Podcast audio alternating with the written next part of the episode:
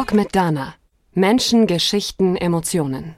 Jeden zweiten Mittwoch ab 20 Uhr. Horaz 88.6, das Hochschulradio Stuttgart. Willkommen bei Talk mit Dana, Ausgabe 5. Ich habe heute im Studio den Autor Uwe Haug. Uwe Haug hat in diesem Jahr ein Buch geschrieben, und zwar mit dem Titel Depression abzugeben. Und dieser Titel sagt im Prinzip schon sehr viel aus. Uwe Haug hat vor zwei Jahren versucht, sich das Leben zu nehmen. Darüber sprechen wir gleich. Und zum Glück ist das gescheitert, das ist schiefgelaufen. Daran liegt liegt auch daran, dass WhatsApp ein, ein wenig abgelenkt hat. Aber das hören wir. Ähm, wir sprechen dann, wie es dazu kam, wie ein Mensch denn doch so verzweifelt sein kann und alles aufgibt und keinen Ausweg mehr sieht.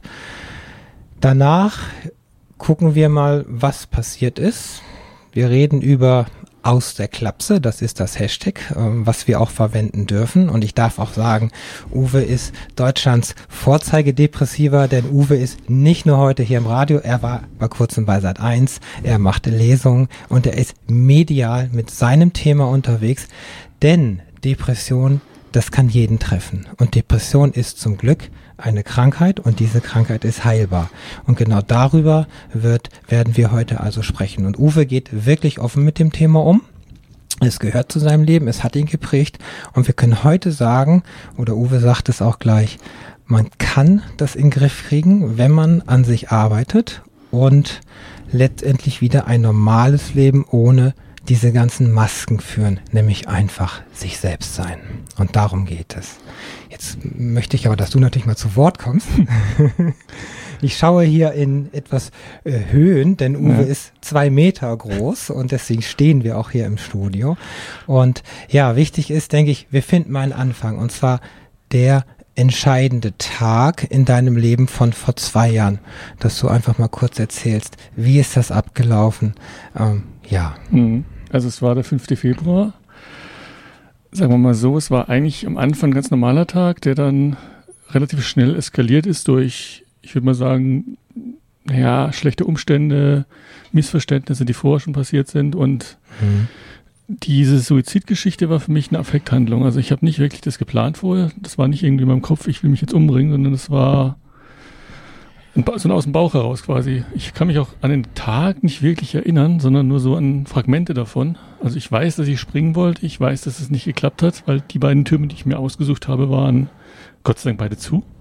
Das wollen wir ein bisschen, bisschen schon doch im Detail hören. Ja. Also du, ich meine, man kann sich ja auf viele Arten umbringen. Die wollen wir jetzt nicht erzählen, weil wir nee, sind jetzt live im nicht. Radio. Das soll auch keinen animieren. Um, sondern es ist so, man kann sich natürlich was aussuchen und man springt von irgendwas. Und da war der erste Turm. Richtig. Und, und, der erste Turm war, das ging irgendwie nicht. Nee, das war, es war die Kirche bei mir im Ort und die war Gott sei Dank verschlossen. Ich habe den, oder sagen wir mal so, ich habe den Eingang gar nicht gefunden zum Turm. Du wolltest also auf den Kirchturm rauf? Ich wollte auf den Kirchturm rauf. Ich habe das, also ich habe mir, ich habe mir, ich weiß nicht, ob ich mir das wirklich überlegt habe, was ich machen will. Ich habe wahrscheinlich einfach nur gedacht, was geht am einfachsten, weil okay. war eine, war ja eine Spontanreaktion. Ist, ist, ist das wirklich äh, für jemand, ich, ich kann das natürlich schwer nachvollziehen, zu sagen, ach, ich kaufe mir jetzt ein Eis oder ich, ich, äh, ich, ich fahre jetzt dahin oder ich bringe mich mal schnell um. Ähm, also ist, ist das so spontan im Nachhinein gefühlt oder ist es so, dass es sich doch über die Wochen irgendwie, da baut sich was auf und über die Jahre vorher ja auch was so verschlummert und unentdeckt ist? Also das auf jeden Fall. Ich habe rückblickend gemerkt, so dass es eigentlich schon so Indikatoren gab davor, dass es eine Überlastung gab, dass es irgendwie ähm, zu viel Stress, zu viel Ansprüche an mich selber gab und das dann halt immer mehr zu Panik, zu Angst geführt hat, zu Druck und der halt dann sich da in diesem, an diesem Tag Bahn gebrochen hat. Ähm, wir schauen mal, was im Vorfeld war, in, in der, im zweiten Teil.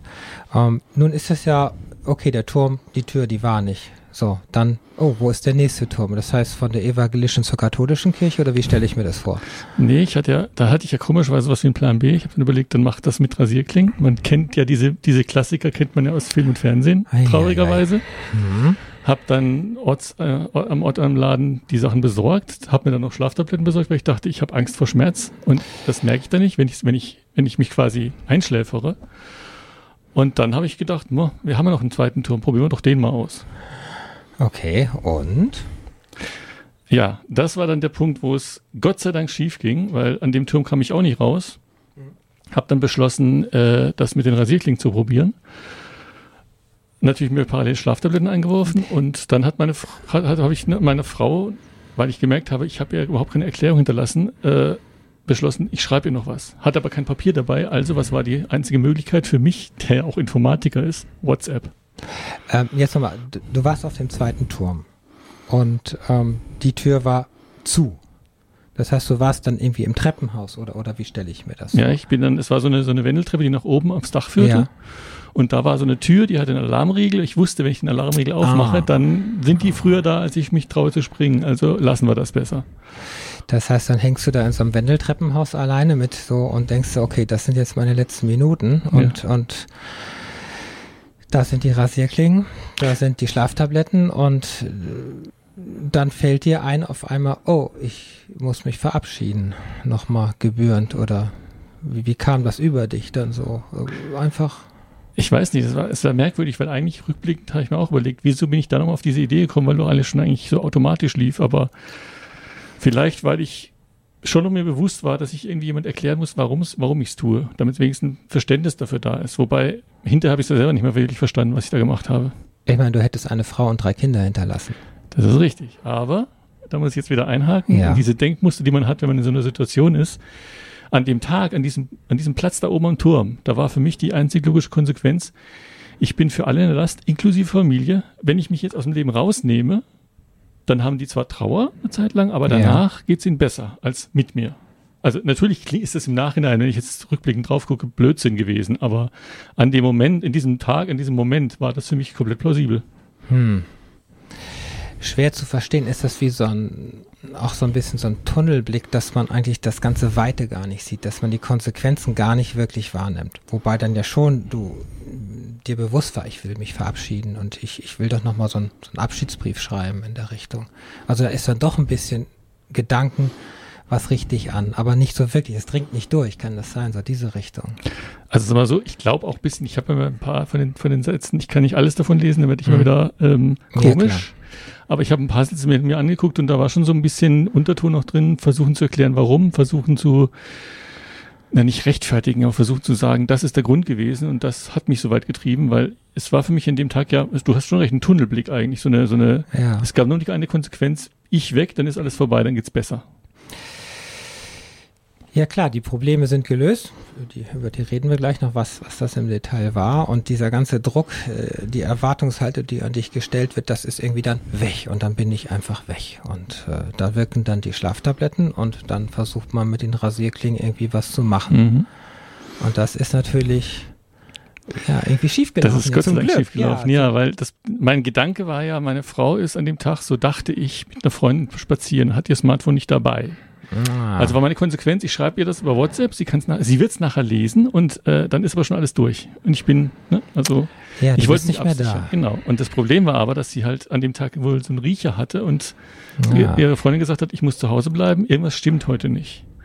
Und quasi nach dem dritten Satz schon mir geantwortet hat. Und das war für mich natürlich ein extremer Unterbrecher. Ja, der Plan ist nicht Der aufgegangen. Plan ist überhaupt nicht aufgegangen, weil jetzt plötzlich habe ich da eine Antwort bekommen und spontan habe ich darauf reagiert. Und daraus ist ein Dialog entstanden, der dazu führte, dass ich nicht mehr die Rasierklingen weiter gemacht habe, sondern nur noch die Schlaftabletten eingeworfen habe. Und Fazit war, ich, ich fiel dann einfach in Koma. So, also WhatsApp kann Leben retten, Ja. aber nicht beim Autofahren. Nee. Ähm, ja, vielleicht auch unterbewusst, du hast dich wieder auseinandergesetzt. Und zwar, deine Frau Sibylle ist ein sehr, sehr wertvoller Mensch, der um dich herum ist, der du ja sehr viel zu verdanken hast und die auch äh, dir wahrscheinlich in dem Moment doch ganz tief was bedeutet hat. Und vielleicht sollte das einfach so sein, dass du dann diese Kommunikation weitergeführt hast, anstatt deinen ursprünglichen Plan durchzuführen. Ich denke mal schon, dass da mit, mit, das ein bisschen mitgeschwungen hat, weil es war für mich ja schon bewusst, dass da Schmerz entstehen würde, wenn ich weg bin. Aber Mhm. mir war halt in dem Moment nicht bewusst, dass es halt eben einen anderen Weg geben könnte. Und durch diesen Dialog, der dann anfing, wo ich merkte, sie kämpft um mich. Also ich kann es natürlich jetzt nur vermuten, weil wirklich bewusst weiß ich nicht mehr, was da genau gelaufen ist. Aber ich vermute mal, dass dieses Gefühl, sie kämpft um mich, sie will, dass ich da bleibe, dass das vielleicht dazu geführt hat, dass ich eben mehr, mehr Dialog eingegangen bin und weniger weitermachen wollte und dann vielleicht deswegen, also vermutlich sogar deswegen, dass das Ganze Gott sei Dank schief ging. Ja, die innere Bindung dann doch stärker war irgendwo. Ich meine, du bist wie viele Jahre verheiratet heute? 20. 20 Jahre. Das heißt, man kann schon sagen, man kennt sich gut. Schon? Ja. ja. Und es hat euch ja wirklich auch näher zusammengebracht, deine ganze Geschichte.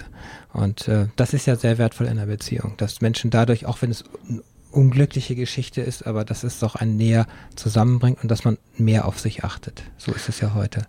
Ja, da denke ich schon, also so, es war für mich gefühlt auch ein Punkt, wo, ähm, das haben wir auch schon ein bisschen angesprochen, wo so viele Masken dann gefallen sind, wo ich plötzlich dann so eine Art Befreiungsschlag durchgezogen habe, weil ich gemerkt habe, ich muss jetzt mich ändern, weil das geht so nicht weiter. Und das war, glaube ich, der Punkt, wo sie mir dann wirklich in mehrfacher Hinsicht das Leben gerettet hat. Mit diesem Gespräch, mit dem, dass sie nachher da war, dass sie erstmal nicht bewertet hat, sondern überhaupt dieses, dieses, diese Präsenz. Genau, jetzt, jetzt, jetzt sind wir schon ein bisschen zu weit, aber das ist ja okay. Es ist, Uwe hat ein Buch geschrieben, das besteht aus 420 Seiten. Und es schreit förmlich nach einer zweiten Sendung, denn wir haben heute nur eine Stunde und wir hatten letzte Woche ein Vorgespräch von fünfeinhalb Stunden. Also es ist wirklich ein weites Thema. Ich versuche das jetzt mal auf die Punkte aber zu bringen. Wir können ja mal so du hast ja erzählt von Masken, du hast erzählt von Funktionieren. Man muss jetzt erstmal vielleicht die ganzen Jahre davor mal, mal beleuchten, wie ähm, das Ganze zustande gekommen ist. Ich meine, ein Burnout, ich kenne sowas auch, äh, Hörstürze im Job sich richtig engagieren. Ähm, da ist man mal schnell seine Energie los, aber die kommt auch wieder. Da fällt man nicht gleich in, in eine Depression. Aber letztendlich äh, sitzen wir oft in so einem Hamsterrad und müssen funktionieren. Und so ähnlich war das in der Vorgeschichte auch bei dir. Ja, das vor allem und auch, was auch ein Problem war, einfach dieses, ein Burnout habe ich mir noch, äh, ja gut, das war noch okay, das konnte ich noch akzeptieren, aber dieses Konzept, dass ich Depression hätte, war für mich bis zu diesem Tag eigentlich überhaupt nicht da. Das hat man nicht, das habe ich nicht, das kann nicht sein. Also das war, da war ich schon so einer vom alten Klischee her, der gesagt hat, nö, psychische Krankheit habe ich nicht, das glaube ich nicht. Sondern überarbeitet, das ist okay, das kann ich, das kann ich für mich akzeptieren. Mhm. Und dass das aber eigentlich schon längst ganz woanders hingelaufen ist, das war mir in diesen vor, in diesen Tagen davor nicht wirklich bewusst. Ja, ja, wie auch. Ich meine, äh, Familienvater, ein Job und äh, drei Bücher vorher geschrieben, technische Bücher, also da war ja ein Leben. Du hast ja funktioniert. Wir können ja mal ganz, ganz zurückgucken, so die Zeitpunkt, der Zeitpunkt so, wo, wo deine Frau dich kennengelernt hat. Und sie hat, sie hat mir da gesagt, das war so der, der wahre, richtige Uwe. Und dann hat sie gemerkt, Jahr für Jahr, wie Uwe sich verändert hat. Ich glaube, das lag vor allem auch daran, dass ich in der Zeit, wo wir uns kennengelernt haben, sowas wie ein Forschungsstipendium hatte. Das heißt, ich habe relativ frei und relativ äh, selbstbestimmt arbeiten können, mich, mich orientieren können, mich verwalten können. Und das war für mich natürlich eine Situation, wo ich wirklich tatsächlich ich selbst sein konnte. Und wenn du dann natürlich aus diesem, Kon aus diesem Kontext in so ein klassisches Berufsleben kommst, was natürlich jetzt nicht, an sich nicht schlimm ist, aber was halt eben von dir verlangt, dass du plötzlich einen ganz klaren und harten Schemata arbeitest, das ist sehr anstrengend. Das verändert dich ganz massiv, weil du dann merkst, du musst Rollen spielen. Und ich war ja schon ein guter Rollenspieler von vornherein. Das wusste ich nun nicht so wirklich, aber da hat es dann halt richtig gegriffen. Du hast also unbewusst, ja, eine Maske aufgesetzt, wie du heute sagst, und hast funktioniert. Ja. Ich würde sogar sagen, Portfolio von Masken. Also ja, erzähl mal von was, was naja gut, also es fing ja schon an damit, dass natürlich dann die Familie gegründet wurde, mhm. dass da schon die Rolle des Familienvaters mit reinspielt, die du natürlich ausfüllen willst, aber auch nicht wirklich weißt wie. Weiß eigentlich keiner so am Beim ersten Kind eben, zumindest nicht. Eben. Und dann andere Rollen im Beruf, dass ich halt mich als Informatiker profilieren wollte, ja. dass ich, ja, ich war ja dann der Ernährer, das war zwangsweise, weil meine Frau Optikerin nicht viel verdient hat. Und dann war für mich diese Rolle des Ernährers natürlich auch nochmal so ein Druckpunkt. Und dann halt eben die ganzen, wie soll man sagen, ähm, ja, Stressfaktoren. Wenn du immer besser sein willst, bist du immer, bist immer, immer gestresster. Ja gut, es gibt positiven Stress natürlich. Es ist die Frage, wie man, wie man damit umgeht, mit, mit, mit seinem Stress. Ähm, an der Arbeit, du hast dich dann irgendwie in die Arbeit gestürzt. So, jetzt kann man das so sagen, wenn man so schon, ja. sich ablenken möchte, richtig rein und richtig Überstunden machen und ähm, aber dann ist ja dieses die Freiheitsgrade. Du hast ja dann irgendwann mal bist du aus diesem dieser Hochschulgeschichte, dieser wissenschaftlichen Arbeit bei IBM bist du ja dann mal so in was Festeres gekommen und mhm. das ist so Freiheitsgrade ist ein Wort. Ja. Erzähl mal ein bisschen über also ich bin ein Mensch, das habe ich gelernt, das merke ich jetzt auch dadurch, dass ich jetzt mhm. mich jetzt quasi mehr als Auto positioniere. Ich bin ein Mensch, der gerne selbst selbstbestimmt arbeitet. Ja, also, also sich selbst, sich selbst genau, sich selbst organisiert und das war halt eine Sache, wo ich gewechselt bin in den Genre und in, in, in den Bereich, wo ich halt gemerkt habe, das bin ich gar nicht mehr ich eigentlich. Aber andererseits immer historisch bedingt, da kommen wir noch dazu, auch immer diesen Sicherheitsaspekt hatte und das war natürlich ein sicherer mhm. Job und das ist schon ein Faktor, den man dann auch immer bedenkt. Ich habe einen sicheren Job, ich will den behalten, die Familie ernähren, dann hast du natürlich den Druck auch noch.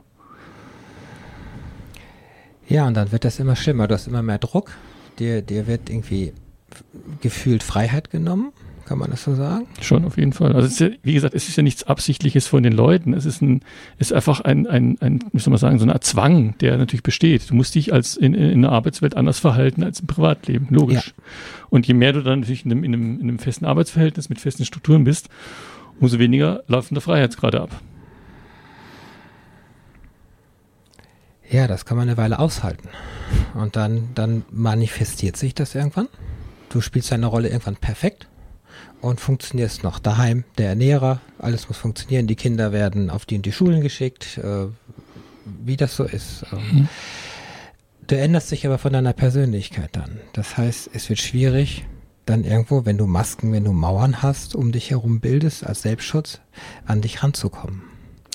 Es ist sogar so, dass du manchmal dann anfängst, an dir selber zu zweifeln, weil du gar nicht mehr weißt, was, was bin ich denn wirklich? Welche Maske ist denn nicht Maske, sondern echt? Weil du dann plötzlich so viele Masken aufsetzt und so, so dich anders verhältst als früher, dass du gar nicht mehr weißt, was ist das Normale an dir.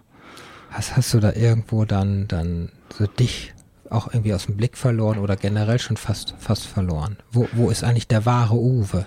Ja, diese, diese Aspekte, die mich ausgemacht haben früher, also dass ich zum Schluss alles nur noch fokussiert auf Beruf. Der Rest war eigentlich weg. Leidenschaft zum Beispiel für, für Hobbys, für Interessen oder ja. ähnliches. Wir schauen gleich mal und ähm, Talk mit Dana, heute mit Uwe Haug. Und wir waren eben so ein bisschen in der Vergangenheit und vor allen Dingen bei der Schauspielerei. Denn im Prinzip bestanden viele, viele Jahre vor deinem Selbstmordversuch aus Masken. Das heißt, du warst gar nicht der Mensch, der du eigentlich in dir bist. Und am ersten hat das natürlich deine Frau erkannt, weil sie nicht mehr diesen Menschen um sich herum hatte, den sie mal kennengelernt hat. Du selber hast das gar nicht so bewusst wahrscheinlich wahrgenommen. Also bei mir war es so, dass ich das eigentlich für mich nicht wirklich gespürt oder gemerkt habe. Es war eher im Nachhinein diese, diese Erkenntnis, was meine Frau mir dann erzählt hat, wie sie sich um mich, oder wie die Familie sich um mich rum verhalten hat, quasi. Also den, den Vater zwar nicht ausgeblendet, aber mhm. eben alles abgestimmt, damit da, da keine Konflikte entstehen. Ich für mich selber habe halt versucht, immer perfekter zu werden, immer mehr die Leistung zu bringen, die ich glaubte leisten zu müssen. Also mir hat mal ein Projektleiter in einem Projekt gesagt, ich würde nicht, nicht, nicht Silber, nicht Gold, ich würde Platin-Wasserhähne bauen für die, für die, für die Kunden. ja, okay, ja, das war aber dieser, dieser, dieser Drang, immer beweisen zu müssen, ich bin, ich bin besser noch ein bisschen als bisher. So richtig Perfektionist, bis ins kleinste Detail. Was auch funktioniert hat dann. Ja, ja das stimmt. Also es war, es war das, das ist ja das Komische. Ich habe ja auch nicht dieses, was vielleicht auch ein Problem bei mir war. Ich habe ja nicht diese typischen, äh, wie soll man sagen, äh, Symptome einer Depression gehabt. Ich war nicht permanent, äh, oder in, in den depressiven Phasen nicht außer Gefecht. Ich konnte schon noch was tun. Ich habe mal gesagt, ich bin mies drauf, aber voll produktiv. Also ich hatte, ich hatte einfach so eine, nicht so tiefe äh, Episoden, aber dafür konstante Episoden. Und das war das, was mich halt eben letztlich dann dahin gebracht hat, auf dem Turm zu landen. Es, äh, die Form der Depression, das schauen wir gleich mal, wenn wir über das Irrenhaus reden. Aus, also Hashtag aus der Klapse, darf Uwe sagen aus der Klapse. Das äh, gab auch ein bisschen Aufregung, aber letztendlich, es ist natürlich keine Klapse, es ist eine Verwahranstalt. aber erstmal, äh, du bist ein Mensch, Kontrollzwang, damit du ein selbstbestimmtes Leben und Handeln irgendwo auch führst. Deswegen ist diese Fremdbestimmung natürlich schon der erste Widerspruch. Das ist natürlich da eine Gratwanderung. Dann, dann hast du mir erzählt, so ein kleines Helfersyndrom schlummert auch in dir. Das heißt, du möchtest allen gefallen oder wie stelle ich mir das vor bei dir? Naja, also ob das klein ist, war ich zu bezweifeln, ist glaube ich sogar ziemlich, ziemlich gigantisch, weil ich bin jetzt in einem Bereich gelandet, wo ich so eine Art Support mache und das ist für mich die Erfüllung quasi, also im Unterschied zu früher. Ich habe auch früher im Zivildienst diese Effekte gehabt, dass ich Nachtschichten ja. gemacht habe, die mir Spaß gemacht haben. Es war einfach dieses, dieses, ähm, vielleicht habe ich das aus der Kindheit noch, ich habe einfach dieses direkte Feedback gebraucht, dieses, dieses positive Feedback, weil mir das meiner Ansicht nach, also so wie ich es jetzt rausgefunden habe durch den Therapeuten, in der Jugend einfach abhanden gekommen ist. Es war nicht da. Ich war einfach, ich hatte zu funktionieren, ich hatte ähm, brav zu sein und ich hatte keinen Widerstand zu leisten. in also Anführungsstrichen. So ein bisschen auch die, die Freude am Leben verloren, so wenn ich das so höre. Wenn ja, es war, es war so ein Rückzug quasi in die, in die, in die, wie soll man sagen, ein Rückzug aus der Welt, um zu sagen, ich schotte mich ein bisschen ab, weil dann tut mir keiner weh. Und sobald ich dann eben fremdbestimmt wurde, war das Problem, ich konnte mich nicht mehr abschotten. Und dann kamen irgendwelche Reaktionen von deinem Körper wahrscheinlich, wenn es zu viel wurde. Das war das eine. Ich habe dann, wie gesagt, diesen Burnout, also zumindest wurde so diagnostiziert, habe ich dann gehabt. Ich habe, obwohl ich früher nie so oft krank wurde, dann immer gemerkt, ich werde immer häufiger krank. Die üblichen Geschichten, Magen-Darm, also das, was man so symptomatisch hat, wenn man eben mhm. angeschlagen ist schon. Und das hat sich dann immer mehr, an, immer mehr so auch angehäuft und wurde dann halt eben zu so einem Punkt, wo dann auch so, sogar der, also der Arbeitgeber gesagt hat, irgendwas stimmt mit ihnen nicht. Oh. Und das ist, okay, es war, es war nicht bös gemeint, es war sogar hil äh, als Hilfe gemeint, aber in dieser Situation, die ich da hatte und im Nachhinein weiß ich, ich hatte einen depressiven Schub zu dem Zeitpunkt, hm. war es für mich quasi so eine Art äh, letzter Tritt, der mich dann richtig runtergeschubst hat. Ja, es sind ein paar Dinge ja auch zusammengekommen, die Woche vorher an der Arbeit und so weiter, äh, sicherlich, die dann mh, dazu geführt haben. Also Zusammenbrüche gab es schon so kleinere ja vorher. Das heißt, so kleine Mini-Vorerdbeben kann man ja sagen, ja, die, das, also. die das im Nachhinein ankündigen. Das ist ja die ganze Geschichte überhaupt. Das war auch das, das, was dann in dem Buch ein bisschen rauskam oder während dem Schreiben des Buchs, dass ich ja eigentlich hätte es früher schon merken können, wenn ich mich nur mehr darauf eingelassen hätte oder die Familie schon Dinge gemerkt hat. Also das, wie gesagt, dieses um mich rumleben war ja schon ein Teil diesen, dieses, oh, da stimmt was nicht, da muss man aufpassen. Der Auslöser, der Brief mit den Regeln. Erklär es ja. uns kurz. Ja gut, das war halt eben diese Situation, dass ich da schon über diesen depressiven Schub nicht mehr die Leistung gebracht habe, die ich wollte. Also es wurde mhm. für mich schon da schlimm, weil ich war nicht mehr perfekt. Ich war im Gegenteil sehr unperfekt. Und dann wurden doch gewisse, kamen gewisse Vorwürfe auf, also berechtigt und unberechtigt mag ich jetzt gar nicht beurteilen, aber die halt eben dann dazu führten, dass wir uns zusammengesetzt haben und für mich Regeln definiert haben. Der Herr Haug muss sich nach gewissen Regeln verhalten. Wäre ja okay gewesen, hätte ich noch akzeptiert, aber was ich noch weiß, und das ist, glaube ich, dieser Auslöser auch, der diese ganze Geschichte mit dem Turm ausgelöst hat, unter diesem Text, den ich dann bekam, stand drunter, äh, wenn sie nicht sich 100% daran halten, sind sie uns gezwungen, disziplinarische Maßnahmen einzuleiten. Das ist okay. Normalerweise wird es heißen, du kriegst mal eine Abmahnung oder irgendwas. Ja gut. Aber wenn du depressiv bist und sowieso schon Angst hast, ja, das ist, dann denkst du natürlich sofort, jetzt bin ich draußen und jetzt ist alles am Ende. Und ich habe auch immer schon dieses, dieses, diese Panikketten gehabt. Also wenn, wenn, ich sowas kriege, dann heißt das nicht, ich, okay, ich verhalte mich besser und dann klappt es wieder, sondern dann heißt das, das ist alles aus jetzt. Also ich kann es nicht, ich kann nicht dieses, dieses, dieses differenziert oder ich konnte nicht dieses differenzierte sehen, sondern nur immer schwarz oder weiß und meistens schwarz. Ja, oder es kippt dann ganz schnell. Und das kippt ganz schnell. Das ist auch der andere Faktor noch, dass man halt eben merkt, ich rutsche in so eine Panik rein, ich rutsche in so eine, mir hat ja auch mein Therapeut im Hinter gesagt, äh, das Anstrengendste an mir war, normale Menschen haben eine Panik, die so langsam ansteigt und man kann sie dann noch irgendwie in den Griff kriegen. Bei mir ist die sofort da, also von 0 auf 100. Und das ist natürlich was, was man nicht in den Griff kriegen kann. Und das ist genau das, was an diesem Tag wohl passiert ist. Das war ein Tag vor der ganzen das war ein Tag vorher und, da, und, und, diese Kette, die dann wirklich diesen Suizid ausgelöst hat, das war, war, wohl wirklich eine schwere Panikattacke. Also die Wie hast du denn die Nacht davor äh, bei deiner Familie? Die haben, deine Frau hat ja was gemerkt. Mhm. Ich meine, du gehst nach Hause, du hast diesen Brief gekriegt und, und dann spielst du dort wieder Maske auf, Familienvater, die zweite Maske drüber, Versorger, Vater, Ehemann. Ja, und das war halt alles in dem Tag oder an diesem Wochenende, was er davor schon war, war das alles zusammengebrochen. Also das habe ich schon gespürt, dass irgendwas an mir kaputt gegangen ist. Ich habe, also das wurde mir zum Teil auch erzählt, weil auch das habe ich nur nur sporadisch noch wirklich mitbekommen, was passiert. Mhm. Ich muss auf dem Bett gelegen sein, Embryonalhaltung, ich möchte nicht mehr, ich kann nicht mehr, ich will hier weg, es ist alles aus, also Panikattacke hoch 10. Das so, okay. so, es ging dann so weit, dass sogar meine Frau dann eine befreundete Ärztin geholt hat, die dann mich quasi mit, mit mhm. Medikamenten und dem Versprechen, ich tue mir an diesem Wochenende nichts an, soweit noch eingefangen hat. Da kam der zum Glück geschlossene Turm, die Tür ging nicht, der Selbstmordversuch, die Schlaftabletten wirkten eher, als die Hand die Rasierklingen ansetzen konnte oder sie hat es irgendwie versucht. Und dann hat deine Frau dich gefunden. Das ja. weißt du aber ja alles nicht mehr, sondern das wissen wir jetzt durchs Buch, durch deine Frau. Und dann bist du nächsten Tag aufgewacht und hast gesehen, oh, ich bin noch am Leben. Also ich, ich bin aufgewacht in der Notaufnahme vom Krankenhaus, logisch. Mhm. Ich wusste aber in dem Moment gar nicht, was los ist. Ich wusste nur, ich bin jetzt in der Notaufnahme, es muss irgendwas Schlimmes passiert sein, sonst würde ich nicht hier rumliegen. Und erst durch eine, eine, eine, eine Krankenschwester und durch danach meine Frau habe ich erfahren, was eigentlich passiert war. Und da war für mich dann der Punkt, wo ich gesagt habe, so, Also vor allem, als meine Frau aufgetaucht ist. Ich war mir sicher, als ich da lag in diesem Krankenhausbett, nee, die kommt nicht mehr. Jetzt hast du sie komplett vergrault, weil du hast jetzt quasi immer ihr Vertrauen 100% missbraucht. Und dann kam sie ums Eck und hat sogar gelächelt und hat mir ein T-Shirt mitgebracht mit dem lustigen Spruch drauf und wir haben beide gelacht und dann war klar, so, jetzt kommt der echte raus und lässt sich helfen. Da hat sie gesehen, jetzt kriege ich meinen Uwe wieder, auch wenn es schwer wird. Und sie, sie hat es so schön formuliert, sie hat gesagt, so, jetzt weiß ich wenigstens, jetzt helfen sie dir ernsthaft und wirklich und jetzt helfen sie dem an dem Punkt, wo es wirklich notwendig ist. Das war halt das, was vorher immer keiner wirklich, inklusive mir, wahrhaben wollte, wo es, was jetzt quasi ans Tageslicht kam, dass ich depressiv bin. Ja, vielleicht hast du auch selber festgestellt, hey, es muss erst was passieren, dass was passiert und dass du endlich dich jetzt, du musst dich aufraffen jetzt und du musst es jetzt in den Griff kriegen und du musst es ändern. Das muss ist ein blödes Wort eigentlich, Ja. aber die Selbsterkenntnis war auf jeden Fall mit einem Schlag ja da. Sagen wir so, ich habe irgendwann halt eben nicht mehr, nicht mehr gemusst, sondern gewollt. Und das war der Kern. Genau, es hat sich gedreht und Ich habe gekippt. ich hab vorher immer, immer alle, alle Rollen spielen müssen und jetzt habe ich gesagt, nee, jetzt will ich aber wieder der Alte sein. Auch meine Frau hat ja dann immer später mal gesagt, sie hat irgendwann ihren Mann wieder bekommen, den sie kennengelernt hat. Und das war dieser Schritt, wo ich, wo ich sagte, das möchte ich wieder schaffen, so möchte ich wieder sein. Ja, es ist, du hast mir gesagt, das ist irgendwie falsch abgebogen im Leben.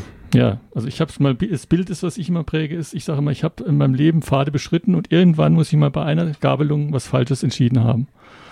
Ich will jetzt nicht behaupten, dass ich zu, diesem, zu dieser Gabelung zurück muss, um dort wieder neu anzufangen, aber jetzt einen richtigen Weg wieder zu finden oder einen Mhm. besseren Weg, als den ich gerade beschreite, das war, glaube ich, die Aufgabe, die ich danach hatte.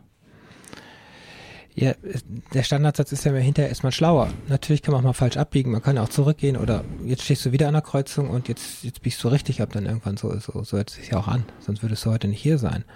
Ähm, das ist natürlich, ja, ein schönes Bild, aber das ist einfach natürlich schwer aus der Situation. Du kannst ja das nicht wirklich alles richtig entscheiden. Es ist auch so, dass ich für mich entschieden habe, dass dieses, dass diese Geschichte mit dem Weg nicht im Sinne von wirklich ein Weg ist, sondern mein Verhalten, meine Denkweisen musste ich ändern.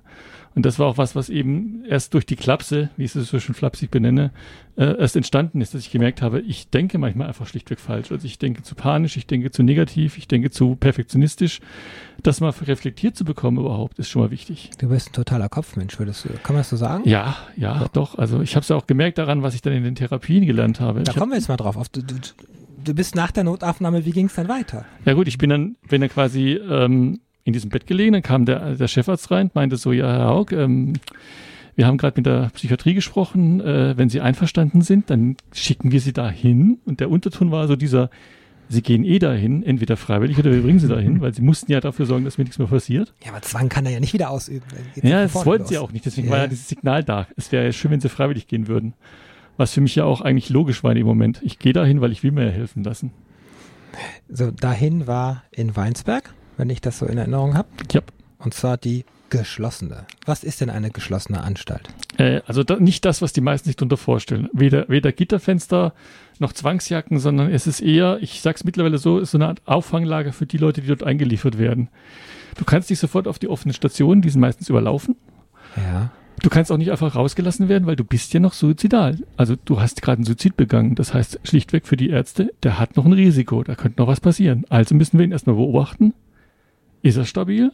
Können wir ihn wieder selbstbestimmt rauslassen oder müssen wir noch ein bisschen auf ihn aufpassen? Es Ja, klingt zwar ein bisschen beängstigend Ja. nach, nach, nach, nach Gefängnis, aber es war, also ich sag mal, ich habe immer mal gesagt, es ist mein wohlwollendes Gefängnis.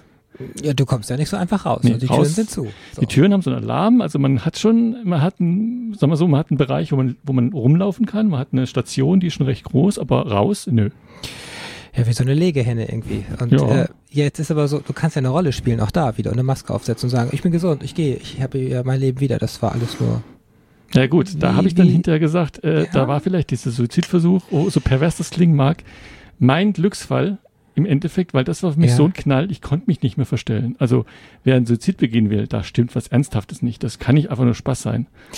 Es gibt ja immer die Menschen, die sagen, ach, dann bringe ich mich um. Ach, ich will nicht mehr leben. Aber ich, mein Gefühl ist immer, die, die das ganz laut propagieren und sagen, das sind die, die wollen eher irgendwie eine Aufmerksamkeit, weil sie schon ein Problem haben und irgendwie nicht mit umgehen können. Aber sie würden sich, glaube ich, nicht wirklich das Leben nehmen. Kann man das so sagen oder, oder sehe ich das falsch? Ist schwierig. Also man, man sagt mittlerweile, es, es, es gibt diese alten Standardregeln nicht mehr, wenn jemand drüber spricht, macht das nicht. Oder wenn jemand Genau. nicht drüber spricht, macht das, sondern das ist einfach so, das ist der Situation geschuldet und was man als, was man als quasi Angehöriger oder Freund machen kann, ist Mhm. da sein. Aber ich sage auch den Leuten immer auch in den Vorträgen, die ich halte, ihr könnt sowas nicht verhindern. Wenn es passiert, passiert's. Ihr könnt nur für die Person da sein und vielleicht dadurch eben so eine Art Band knüpfen, dass sie eventuell dazu bringt, doch sich nochmal zu überlegen, ob sie gehen will. Aber das, die Situation ist halt eben eine, die nur die Person kontrollieren kann. Das heißt, wenn du da deine Ups und Downs kriegst und, und deine, deine Panikattacken, die Angstschübe und so weiter, das einfach nur ein Mensch um dich rum ist. Äh, der Standardspruch fällt mir mal ein, dann geh doch an die frische Luft. Das Ja. ist doch Blödsinn, ne?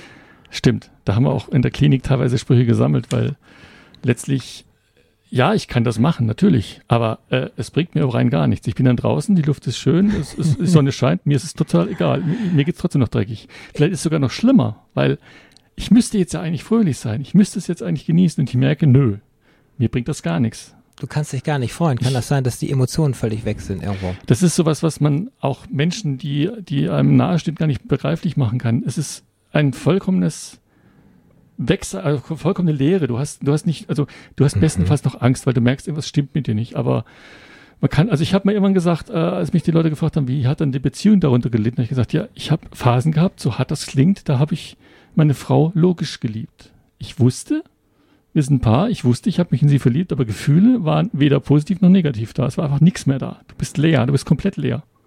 Das muss sie ja doch extrem verletzt haben. Ich weiß nicht, ob es es verletzt hat. Ich weiß nur, dass es äh, für sie äh, zum Teil eine Erleichterung war, dass man zu begreifen, was, dass es einfach nicht an ihr liegt. Weil sie hatte immer dieses Gefühl Ja. davor, dass sie irgendwie schuld ist. Sie hat irgendwas falsch gemacht und deswegen ist es passiert. Und wir haben das ja mit dem Therapeuten auch zusammengesprochen, weil ich gesagt habe, ich möchte einfach mal, dass du hörst, was er da so an Informationen dir geben kann. Und die Quintessenz Mhm. war, sie war nicht schuld dran, sie, sie hat eigentlich das Richtige getan, indem sie da war und alles andere war die Krankheit, die ich in den Griff kriegen muss. Ich, sie hat dann so schön gesagt, äh, Frau Haug, das ist nicht die Krankheit von Ihnen, sondern von Ihrem Mann. Und er muss sich damit beschäftigen. Ja. Und wie, das ist ja das Glückliche, es ist ja eine Krankheit. Das Ja. heißt, um Krankheiten kann man heilen. Das heißt aber jetzt nicht jeder, der depressiv ist, ist wirklich, wirklich heilbar, sondern es kommt natürlich auch auf die Art der Depression wahrscheinlich an, wie lange die schon besteht und so weiter. Es gibt ja drei verschiedene Arten, so wie ich das von dir gelernt habe. Kann man so ganz grob unterteilen, die da wären. Also es gibt so depressive Episoden. Das ist was, was, also man sagt mittlerweile, dass so jeder Fünfte etwa in seinem Leben mal einmal eine depressive Episode bekommt. Manche sagen mehr. Es gibt diese schweren Depressionen, das sind die Tiefen, die, also sowas, was ich habe, das nennt sich dann eine rezidivierende, also eine wiederkehrende Depression. Mhm. Die taucht immer wieder auf, wird auch, ist auch, hat auch tiefe Phasen. Bei mir waren es eben diese, diese Stressphasen, bei anderen ist es dieses, ich kann nichts mehr tun. Wie ist der Zeitraum so einer Phase? Wie stelle ich mir das, Das vor? kann mehrere Tage? Monate sein. Also man Monate? sagt normalerweise, wenn ein, wenn ein Mensch so zwei Wochen lang quasi permanent niedergeschlagen ist, also nicht morgens traurig, abends fröhlich, so nach der Arbeit, sondern permanent am Boden, Alles schlecht, alles furchtbar. dann ist der Moment, wo man sagen soll, geh mal zum Arzt, lass dich mal untersuchen. Du musst nicht eine Depression haben, aber es ist zumindest mal sinnvoll, das zu prüfen. Und was halt auch noch möglich ist, was auch, was es auch gibt, eben das, was ich habe, war diese flache Depression, die nennt sich auch dystemisch oder, oder agitiert, also eine Mhm. Depression, die nicht diese, diese tiefen Phasen hat, die, die, wo du nichts mehr tust, sondern die ist eben immer, immer ist immer schlecht drauf, aber nicht wirklich tief, aber auch schlecht. So eine allgemeine deutsche Grundstellung. Ja, das genau. Glas ist halb Genau, leer. das ist äh, immer das ist krummelig, ja. Und das andere ist, oder das dritte ist noch diese, diese, ähm, man nennt sie auch die ähm, bipolare Störung. Also man ist quasi entweder tief, tief traurig oder extrem gut drauf. Also man sagt, das Extrembeispiel, was manche nehmen, nehmen ist dann Mhm. zu sagen, der, der kauft sich dann im, in, der, in der Hochphase einen Porsche ja. und hinterher merkt er dann eben, um Gottes Willen, was habe ich denn da getan? Und in der nächsten Hochphase kauft sich den nächsten Porsche. Genau. Also, Und hat er fünf Stück. also einfach schlichtweg so, so emotionale Achterbahn, kann man das, kann man das bezeichnen. Das, du hast vorhin was gesagt von so Schwarz und Weiß und auch so ein bisschen Polar, aber das ist natürlich was anderes. Ne? Dass, dass die Denkmuster sehr, sehr extrem Ja, auch also werden. negativ. Wobei, es ist auch wichtig zu begreifen, es ist nicht so, dass ich, wenn ich in die Klinik gehe, dann haben die so einen pauschalen Weg, wie sie Depressionen de- therapieren. Jede Depression ist anders. Jede einzelne. Also Okay. jeder einzelne Therapeut muss auch gucken, was er da machen muss. Und deswegen ist es halt eben schwierig zu sagen, das mach mal so, weil das passt vielleicht für jemanden nicht. Wir sind zurück bei Talk mit Dana und wir haben eben so ein bisschen schon über das Irrenhaus gesprochen, also die Klapse, umgangssprachlich. Und Uwe hatte das Glück, dort Vollpension für mindestens acht plus eine Woche zu bekommen. Und von dieser Vollpension, was ihr gestrickt habt und so weiter, wird mich ja wahnsinnig jetzt interessieren. Ja, geflochten haben wir. Wir haben Körbe geflochten ohne Ende. Also ich habe zum Schluss, glaube ich, meiner Familie fünf Brotkörbe gebastelt. Ähm, vielleicht kurz zur Erklärung wegen diesem Thema Klapse, weil da habe ich schon ein bisschen Haue bekommen bei manchen Leuten. Ich habe äh, ganz zu Anfang in der, in der Klinik erstmal gar, nicht, gar nichts mehr gemacht. Ich bin sehr aktiv auf Twitter und habe irgendwann überlegt, ich gucke mal nach, was los ist mit meinen Followern. Und die haben gemerkt, hab gemerkt, die wollen wissen, was los ist mit mir. Und habe dann beschlossen, ich erzähle, weil sonst blieb mir fast nie übrig, was passiert ist. Und wollte natürlich dafür, dafür einen prägenden Hashtag haben. Und habe mir überlegt, zuerst, ich schreibe aus der Psychiatrie, aber das war für mich so trockenwissenschaftlich, das liest doch keiner, außer den Betroffenen. Und habe mir dann überlegt, nee, dann provozierst du ein bisschen. Und dann fiel mir als erstes das Klischee von der Klapse ein. Und das, so ist es dann entstanden letztlich. Was dann aber auch im, in der Folgezeit gezeigt hat, dass es sehr viel Interesse auch geweckt hat. Gerade durch dieses bisschen flapsige, ein bisschen selbstironische auch. Nee, du bist doch jemand, der ja sehr offen damit umgeht, sehr in den Medien steht und einer der, der Vorzeigedepressiven Deutschlands hatte ich ja am Anfang schon gesagt. Äh, nimm es als Kompliment. Mach ich. Und das ist äh, irgendwie deine Art, auch mit dem Thema für dich umzugehen. Das ja, sagen wir mal so, ist, ich habe beschlossen, also das war, einerseits war es dieser Punkt, ich habe es auf eine Art gemacht, die mich in meinem Heimatort schon relativ äh, exponiert hat. Also es war nicht so, dass man es verheimlichen konnte. Und habe dann gesagt, gut, was mich eigentlich dahin gebracht hat, war dieses dauernde Verschweigen. Also ich drehe doch mal den Spieß um und jetzt rede ich drüber und jetzt rede ich richtig drüber und habe dann gemerkt, da ist ein Bedarf da. Also ich habe ich hab drüber gesprochen, habe gemerkt, kaum, dass man selber sich da äußert und sagt, ich habe Depressionen, mir geht's nicht gut, plötzlich poppt überall jemand auf, der ja, mein Freund hat, meine, meine Frau hat, ich habe. Also du hast plötzlich gemerkt, da gibt's ganz viele Menschen, die sind betroffen, die trauen sich nur nichts zu sagen. Und das war für mich so, ein, so eine Initialzündung, wo ich gesagt habe, jetzt erst recht, jetzt rede ich erst recht drüber. Und dann kam natürlich dieses, dieser glückliche Zufall, dass mich so ein Agent angeschrieben hat, der meine Tweets wohl verfolgt hat und dann so meinte so, wobei ich das erst als Spam-Mail äh, klassifiziert habe, ob ich nicht Interesse hätte, darüber ein Buch zu schreiben. Ich so, äh, nein, Tweets, ein Buch, kann doch gar nicht sein. Aber dann irgendwann, als ich mich darauf eingelassen habe, weil ich hatte ja eh nichts zu verlieren und dann ist tatsächlich dieses, dieses Buch entstanden, was ich nie für möglich gehalten hätte. Die, das hast du aber ja nicht in der Klapse geschrieben, oder? Äh, sagen wir mal so, ich habe ich hab die ersten Vorbereitungen mit meinem Agenten dann in der Klappsäcke getroffen, weil er gesagt hat, wir wollen ja das Thema tatsächlich auch äh, authentisch haben. Es war auch es ist schnell der Beschluss da, das wird wirklich hm. Erzählung, was passiert mir da. Äh, geschrieben habe ich es meistens zeitversetzt vier Wochen, weil ich gesagt habe, ich möchte nicht live schreiben, dann schreibe ich zu viel, dann erzähle ich zu intensiv und ich möchte eine Distanz dazu haben. Also es, der Hauptteil ist entstanden in der Wartezeit zwischen meiner letzten Klapse sozusagen, ja. also der Tagesklinik und einer Reha-Klinik. Da habe ich das meiste geschrieben. Wie sieht denn so ein Alltag aus in der, in der Klinik? Ich habe mal, wir haben mal im, ich glaube im Buch habe ich es auch beschrieben, so salopp gesagt, es ist ein bisschen Jugendherberge. Also du hast, du hast, bist versorgt, du hast dein Frühstück, mit, Mittagessen, Abendessen, das wird dir serviert. Also naja, man muss sich noch holen, aber es wird einfach angerichtet. Du hast diese berühmten Teekannen wie in der Jugendherberge, diese Tee, mit diesen Blechkannen. Und du hast eigentlich tagsüber von neun bis etwa vier, halb fünf Therapien, also malen, basteln, für Erwachsene habe ich mal gesagt du hast Bewegungstherapie und ansonsten hast du Freizeit. Und das ist, glaube ich, also so habe ich es mir im Nachhinein auch äh, erklären lassen, gewollt. Weil die Leute einfach wollen, dass du anfängst zu reflektieren, dass du anfängst nachzudenken. Und was für mhm. mich das Schlüsselerlebnis mhm. war, war dieser Moment, wo ich gemerkt habe, Mensch, ich bin in der Klinik ja nicht alleine. Da gibt es ja massenweise Leute, die haben dasselbe, was ich habe. Und die verstehen mich plötzlich. Also wenn ich sage, ich habe heute Morgen mal einen schlechten Tag, lasst mich in Ruhe, verstehen die das. Es war ein komplett, komplett anderes Gefühl plötzlich. Das war für dich die Normalen im Prinzip, wenn du so willst. Es war, sagen wir so, es war für mich zum ersten Mal das Gefühl, jetzt bin ich ich selber. Und das war einfach ein schönes Gefühl und das wollte ich, wollte ich mir behalten. Ich glaube, das war die erste wichtige Erkenntnis aus der Klinik. So wie ich selber wirklich bin, so geht's auch. Und es tut auch gut. Da war kein Druck, du wurdest akzeptiert die, die Zwänge waren außer Aufstehen und Schlaf, Schlafen gehen war nicht so groß, wenn ich das so. Nee, also so. die Therapien waren zwar, sagen wir mal so, es war freundlich verpflichtend, aber man hätte sie nicht nehmen müssen. Also man hätte auch sagen können, ich bleibe heute einfach in, in, in, meiner Station. Es war eigentlich eher dieses, dieses, wir, wir bieten dir einen Raum, wo du dich mal zurückziehen kannst und überdenken kannst, was denn alles so falsch gelaufen sein könnte. Mit dir oder mit deiner Umwelt oder mit, wo du falsche Wege, wie gesagt, die falschen Wege. Das war auch so ein Punkt. Das heißt, du hast einen Therapeuten, mit dem besprichst du, der hilft dir ein bisschen so auf die, die Sprünge im Prinzip, auf die richtigen Gedanken zu kommen. Weil so einfach sich hinsetzen, reflektieren, ist ja auch nicht so gelernt. Nee, stimmt. Also es war, es war eine Mischung. Es war also viele, was mir geholfen hat, waren Gespräche mit Mitpatienten. Mhm.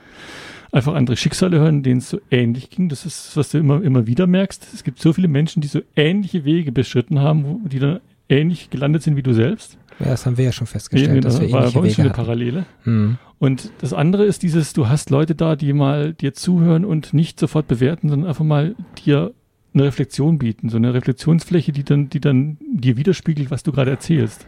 Das war jetzt in der, in der Klinik, in der ersten in Weinsberg noch nicht so intensiv. Da war es eher mich wieder, sagen wir mal so, einfangen, runterkommen lassen, ein bisschen wieder Ruhe finden. Mhm. Und danach durfte ich ja in die Tagesklinik. Das kann man Mhm. sich vorstellen wie Arbeiten an der Seele. Ich bin Okay. von morgens bis abends dort, aber abends und nachts, ich übernachte zu Hause. Ich habe Wochenende frei. Also es ist schon ein bisschen wie Arbeiten gehen, aber man arbeitet an sich selbst. Das ist, war ja auch erfolgreich. Das Kannst war, du heute sagen. Ja, also es war, das kriegt man auch im Buch ein bisschen mit, das haben auch manche ein bisschen an, angemeckert. Es war schon in der Zeit, wo ich drin war, für mich auch konfliktbehaftet. Also ich habe mich nicht mit allem anfreunden können. Also manche Therapien fand ich schon ein bisschen schräg, aber gut, das habe ich dann im Nachhinein auch mitbekommen, warum die gemacht wurden und die haben mir dann doch irgendwo wiederum auch ein kleines Stück geholfen. Lernt man halt erst später manch, manchmal. Kam irgendwann so ein Moment, wo du fast schon ungeduldig wurdest, wo du gesehen hast, es, es gibt jetzt Besserung und jetzt, jetzt will ich diesen Weg der Besserung endlich gehen und da ankommen. Dieses Ankommen. Also das, das, das erste Mal, wo ich das, das äh, gespürt habe, war in der Tagesklinik so nach etwa acht Wochen. Ich war ja da insgesamt zwölf Wochen. Das ist eigentlich sehr lang für eine Tagesklinik. Oh. Und nach acht Wochen habe ich gemerkt, so jetzt ist langsam der Punkt, wo ich sage, ich lerne nichts Neues mehr. Ihr erzählt mir immer nur dieselbe Geschichte und die habe ich jetzt begriffen. Und ich habe auch begriffen, was mit mir nicht gestimmt hat. Und jetzt möchte ich raus und möchte es mal probieren, es anders zu machen. Das ist also ein ganz wichtiger Punkt im Prinzip, äh, zu wissen, warum man sich so verhalten hat und dass dieses Verhalten letztendlich ja das Ganze erst ausgelöst hat. Und wenn man das Verhalten ändert, dass das dann nicht nochmal passiert. Aber wichtig ist ja nicht nur vom Kopf her äh, Einsicht zu bekommen, in hohem Alter, man lernt also immer noch, sondern die Medikation hilft ja auch dabei. Ja, das ist, sag mal so, ist eine Komponente, es sind zwei Komponenten. Ich würde, also es gibt so ein bisschen Streit darüber, ob diese Medikamente sinnvoll sind oder nicht. Ich habe Ja. ich hab für mich gesagt, ich habe gemerkt, dass sie mir geholfen haben, dann nehme ich sie auch. Es, gab, es gibt auch Patienten, denen wir, bei denen wirken die gar nicht. Da ist dann eben die Therapie, die wirkt. Das ist aber individuell. Man muss immer sich darauf einlassen, zu versuchen, was hilft dir selbst, weil äh, eine psychische Krankheit ist nicht so einfach zu heilen wie ein Knochenbruch. Da weißt du nicht genau, was du machen musst. Da kann man nicht sagen, mach jetzt das, das und das, dann bist du gesund. Du kannst den Kopf ja nicht röntgen. Eben. Und mir hat dann der Therapeut auch mal immer gesagt, ja, Haug, jetzt sind Sie schon so in der Phase, Sie können es mir Verstand erklären, was falsch lief. Und Sie können mir Verstand erklären, was Sie hätten machen müssen, aber das Herz ist noch nicht dabei. Und solange das Herz nicht dabei ist, da können wir noch nicht sagen, dass Sie auf dem richtigen Weg sind. Klingt so nach ganzheitlichem Ansatz irgendwo. Also Schon. Also Mhm. es ist halt auch einfach dieser Aspekt, denn man muss, man muss für sich selbst begreifen, die Situation ändern kann nur ich alleine. Ich kann zwar Schuldige suchen und vielleicht auch welche finden, aber das bringt mir überhaupt nichts. Es bringt mir nur was, wenn ich begreife, dass ich mich ändern muss, vielleicht auch Leute auf dem Weg verliere, weil sie eben mir nicht gut tun, aber Ja. diesen Schritt gehen muss, dass ich jetzt wieder zu mir selber finde und mich selbst wieder an erster Stelle setze. Dass es auch manchmal vielleicht hart ist, aber ich, es gibt diesen schönen Spruch, der gar nicht so falsch ist. Man, liebt, man muss sich erst selber lieben, bevor man andere lieben kann. genau, wollte ich gerade sagen. Habe ich, habe ich da in der Klinik tatsächlich ein bisschen gelernt, dass es tatsächlich auch in gewissem Sinne stimmt. Das ist ja genau das, die Ratschläge von außen sind echt nur Schläge. Kann man das so sagen? Ja, das, das kann man so. Also Richtig. viele Ratschläge sind einfach nur Schläge, weil sie dir wirklich nicht helfen, weil sie nur die Situation verschlimmern eigentlich. Und, und letztendlich äh, im Prinzip hast du dich, kann man das schon sagen, dass du dich da rausgezogen hast? Oder wo, wo stehst du heute? Bist du äh, jetzt noch mit dem Fuß da drin in dem Sumpf des Ganzen? Brauchst du noch ein Jahr? Wie, wie stellen wir uns das vor? Also sagen wir mal so, ich habe ja, äh, es hat ja nicht geendet mit diesen Kliniken. Ich habe ja hinterher nochmal rausgefunden, ich, hatte, ich habe eigentlich mehr Schwierigkeiten mit meiner Angststörung gehabt, die Ah, aus der Depression kam. Dafür habe ich jetzt Medikamente und Therapien gehabt, die mir da ein bisschen auf den, auf den richtigen Weg geholfen haben. Es ist so, dass ich jetzt behaupten würde, ich bin stabil. Ich bin am, hm, sagen wir so, am Ende von einer, Heil von einer Heilungsphase. hm. Ich habe mich wieder im Griff, ich habe mein Leben im Griff und ich habe vor allem mich wieder selbst gefunden. Geheilt, äh, das ist so ein großes Wort. Ich würde sagen, ich, ich habe es unter Kontrolle. Ob, ob, um, ob ich mich jemals als geheilt bezeichnen würde, weiß ich nicht. ja, nah blei Narben Aber- bleiben da sicherlich. Aber ich ja. denke mal schon, es ist eine Sache, wo ich jetzt glaube, dass ich zumindest nicht mehr diese Riesen, diese Riesenabstütze erleben werde. es gibt ja gewisse Mechanismen dann, wenn, wenn die, die Angstattacke oder die Panik so ein bisschen hochkommt. Deine Frau sieht das und dann ist wieder jetzt leider das, sie reißt sich dann doch irgendwie da raus. Ja, gut, ja, zum einen sie, weil sie natürlich sofort wieder äh, signalisiert, hallo, hier stimmt was nicht. Sie, wir haben es ja auch vereinbart, dass das die Familie darf, auch die Kinder dürfen das. Ja. Sie dürfen auch sagen, Papa, du bist gerade wieder Drama Queen, hör mal bitte auf damit. und du lässt es natürlich auch zu, dass es das gesagt ist Ja, das ist der Schritt, den ich jetzt natürlich selber gehen muss, zu sagen, ja, ich sehe es auch ein und ich muss es auch für mich ändern. Und ich habe natürlich auch noch Methoden, die mir, weil die Angst ist natürlich immer da und die Angst ist nichts, was ich jetzt von heute auf morgen abschalten kann. Klar. Und ich habe da Mechanismen gelernt. Also es gab, es gab eine TV-Doku, wo ich, wo ich mit drin war. Da gab es mhm. diese schöne Szene, wo ich eine Chilischote auf eine Chilischote beiße, schlichtweg, um diesen Reiz zu haben, damit ich einen Panikattack unterbreche. Also man hat Mechanismen gelernt. Man hat einfach Wege gelernt, das, was, was da ist, was man nicht mehr ändern kann, in den Griff zu bekommen. Was eingefahrene Routinen irgendwo im Kopf sind und die dann zu durchbrechen, diese Kreise. Genau, diesen, diesen, diesen, diesen Schritt zu gehen, dass man sagt, nee, nee den Weg gehe ich nicht mehr ganz, ich höre jetzt mittendrin auf und sage so, langsam, tritt mal zurück, überleg, was du gerade machst die Antidepressiva hast du ja erzählt, das ist ja wirklich so, dass die helfen ja auch irgendwo, aber sie lösen nicht das eigentliche Problem. Du stehst im Prinzip neben dir, du hast, äh, bist wie so ein, so ein Schatten deiner selbst, so in der Richtung ist das und das hilft zwar nur für den Moment, aber das hilft nicht, diese Erkenntnis zu kriegen, sondern im Prinzip ist das Rezept doch nicht wirklich Medikamente, nur wenn sie kurzzeitig helfen, sondern an sich arbeiten. Das ist, ja, das ist das Wichtige. Die Medikamente können dich unterstützen, die können dir die nötige, sagen wir mal so, die nötige Ruhe geben, die nötige Stabilität, damit du den Leuten zuhörst. Weil du bist immer noch in, diesem, in diesem Kreislauf drin. Ich bin nicht falsch, das ist die Umwelt, ich muss so sein, das passt alles so. Und da runterzukommen und dann sich darauf einzulassen, sich helfen zu lassen, da sind, glaube ich, die Medikamente bei manchen ganz gut, bei anderen helfen sie gar nichts. Wie gesagt, mhm. man kann bei diesen ganzen Themen, zu, zu, wie therapiere ich eine psychische Krankheit, gar nicht pauschalisieren. Das ist immer individuell. Und genau deswegen sage ich auch, Leute, lasst euch helfen, geht zum Fachmann, weil zu Hause ein paar Bücher lesen, glauben, damit hm. könnt ihr eure Depression in den Griff kriegen, ist, oh, das ist sehr, sehr optimistisch. So halbgefährliches Wikipedia-Wissen ja, nützt da einfach nichts.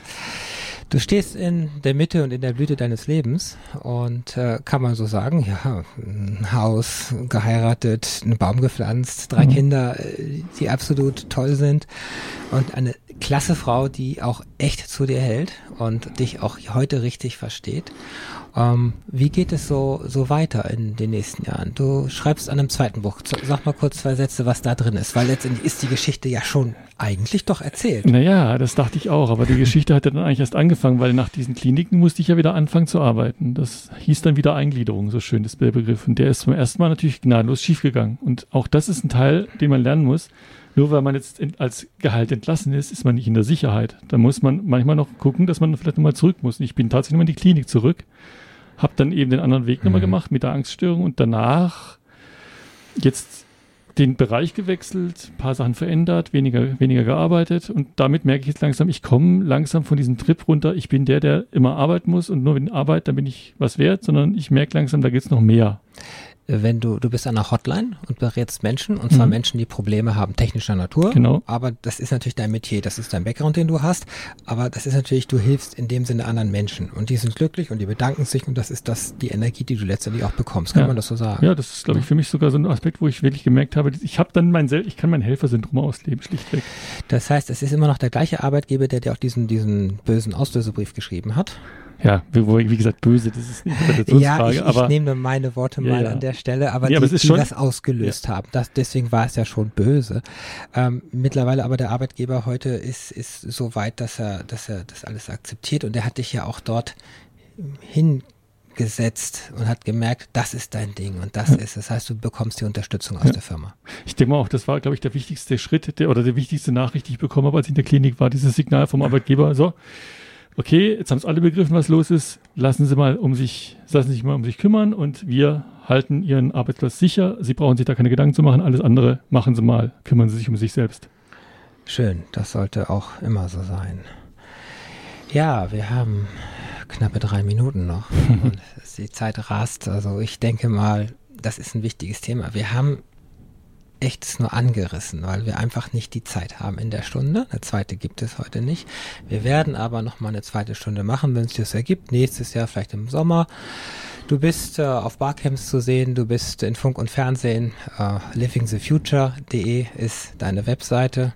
Und wir haben im Horatsblog, im Nachbericht, ich hoffe übermorgen schaffe ich das, ist in Audio geschnitten und äh, es sind auch noch mal die ganzen Links zu finden. Die sind auch heute schon im Horatsblog zu finden. Was hast du so noch so für Menschen, die heute ganz geknickt sind und meinen, sie kommen da gar nicht raus? Was ist so eine griffige Botschaft, die man denen vielleicht geben kann?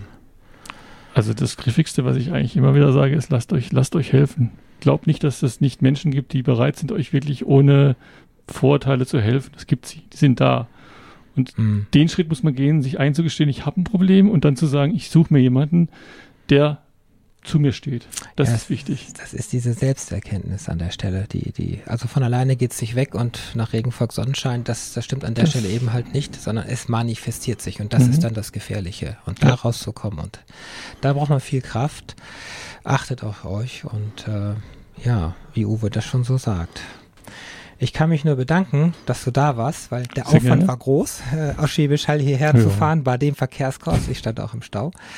Ähm, wir hören und lesen sicherlich noch viel von dir und ich habe mich total gefreut und schade, dass wir nicht mal geschafft haben, aus dem Buch was vorzulesen. Ja, das, ja, das kriegen wir irgendwie dann doch noch mal hin und ansonsten, das Buch ist, ist nicht mehr ausverkauft. Ist Nein, man kann es wieder kriegen. Man kann es wieder kriegen. Es war ausverkauft. Ähm, das war natürlich auch ein tolles Erlebnis für dich an der Stelle. Ähm, ich möchte noch ankündigen, in, die Sendung wird am Sonntag wiederholt und ist dann landesweit im Digitalradio zu hören. Das heißt, da haben wir noch ein paar mehr Zuhörerinnen und Zuhörer. Und ich bin in 14 Tagen wieder auf Sendung und habe Silke Vogel hier. Silke Vogel ist digitale Nomadin und arbeitet über die Hälfte des Jahres vom Strand in Thailand oder Brasilien oder wo immer sie auf der Welt ist und schmeißt von dort ihr Geschäft. Und das sind Arbeitsformen, von denen können wir irgendwie nur träumen. Mhm. Aber Sand in der Tastatur ist eben auch nicht so ja. einfach. Gut, ich bedanke mich und jetzt kommt eben noch ein Musiktitel.